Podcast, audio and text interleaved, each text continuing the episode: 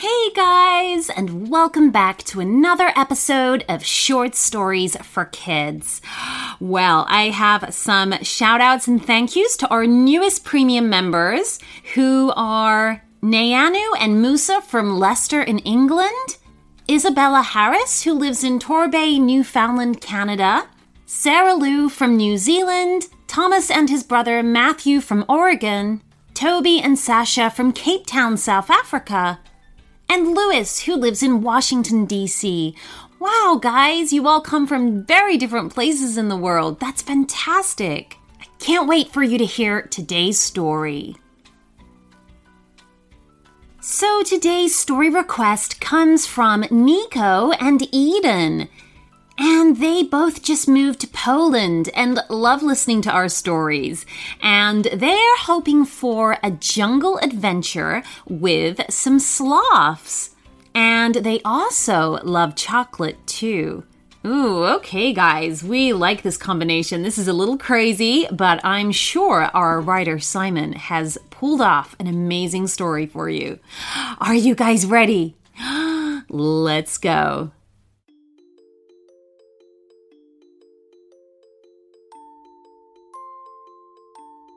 It had promised to be a quiet weekend, so Niko and Edin were taken on a special trip to the museum. They saw Roman helmets, arrowheads that had been made by cavemen, and even the skull of a saber toothed tiger. In one particular quiet room, they found a special exhibit about a city that had once stood in Central America. Look, Edin, said Niko. It says here that these people were the first ever to make chocolate from something called the cacao plant. Oh, yum, said Edin, immediately taking an interest. They both loved chocolate. It says they drank the chocolate, said Niko, and used it as a medicine. Edin liked the sound of that. Imagine getting to eat and drink chocolate to help you get better. In the center of the room, a circular, flat stone was on display. It had been carved with an interesting pattern around what was quite clearly a sloth. Next to the circular stone was a sign that said, Do not touch. Oh, that looks heavy, Edin said, but I do like the sloth picture. Yeah, agreed Niko. He was fascinated by the stone and wondered how you went about carving such a thing. Without thinking, he reached forward to touch the carved sloth. No, it says don't touch, said Edin, grabbing his arm, but it was too late. Niko's finger brushed against the sloth, and the pair of them simply vanished. Niko felt as if he was waking up. He could feel warm sunlight on his body. He was feeling so cozy that it was almost enough to send him back to sleep again. But then there was the noise. So many different birds and insects, not to mention other creatures, calling to one another. Such a racket! He opened an eye and was surprised to see that he was surrounded by leaves and branches. I'm up a tree, he said. Why am I up a tree? This woke him up properly. The last thing he wanted to do was fall to the ground below. That's when he realized that he wasn't actually sat in the tree, but hanging from the branch above him. Ah! he shouted as he finally realized what had happened. I'm a sloth! Not just you, said Edin from beside him. You've managed to turn us both into sloths. But how? wailed Niko. All I did was touch the stone. I don't know what happened, said Edin. Actually, actually, I kinda like it. Niko wasn't so sure. But can't we be sloths forever? Mm, I suppose not, said Edin. I mean, we couldn't go to school like this, could we? We need to turn ourselves back, said Niko. But how? Well, said Edin. I have an idea. I think we need a cure. Niko looked confused. What do you mean? Like find another stone and touch that one? No, laughed Edin. Much simpler than that. I think we need to find some chocolate. Yeah, agreed Niko enthusiastically. It's said that those people use chocolate as a medicine.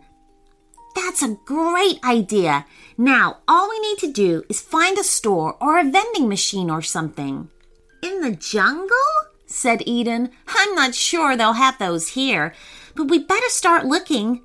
And so, ever so slowly, they set off through the trees. After some time, they came across a toucan on a branch.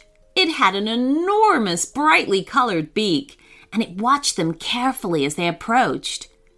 Hey, Mr. Toucan, said Edin politely. Um, do you have any chocolate? Chocolate? said the toucan. Chocolate? I have no such thing. I like to eat big, fat, juicy berries, not chocolate. Well, do you know where we could get some? asked Niko. We're pretty desperate. Hmm, not really, replied the toucan. The river. And with that, the toucan flew away. A while later, they found the river where a caiman was resting on a rock. It was kind of a crocodile with a mouth full of sharp teeth, and it watched them carefully as they approached. Hi, Miss Caiman, said Edin politely. Um, do you have any chocolate? Chocolate? said the caiman. Chocolate? I have no such thing. I like to eat big, fat, juicy fish, not chocolate. Well, do you know where we can get some? asked Niko. We really need it. Oh, not really my thing, replied the caiman. Try over by the ruins. And with that, the caiman slipped into the water and swam away. It took a while to find the ruins because they were covered by plants and trees. But when they did, they discovered a jaguar resting on a stone step. Jaguars are large cats covered with a pattern of spots, and this one watched them carefully as they approached. Uh, hello, Mrs. Jaguar, said Edin politely. Uh, do you have any chocolate? Chocolate? said the Jaguar slowly.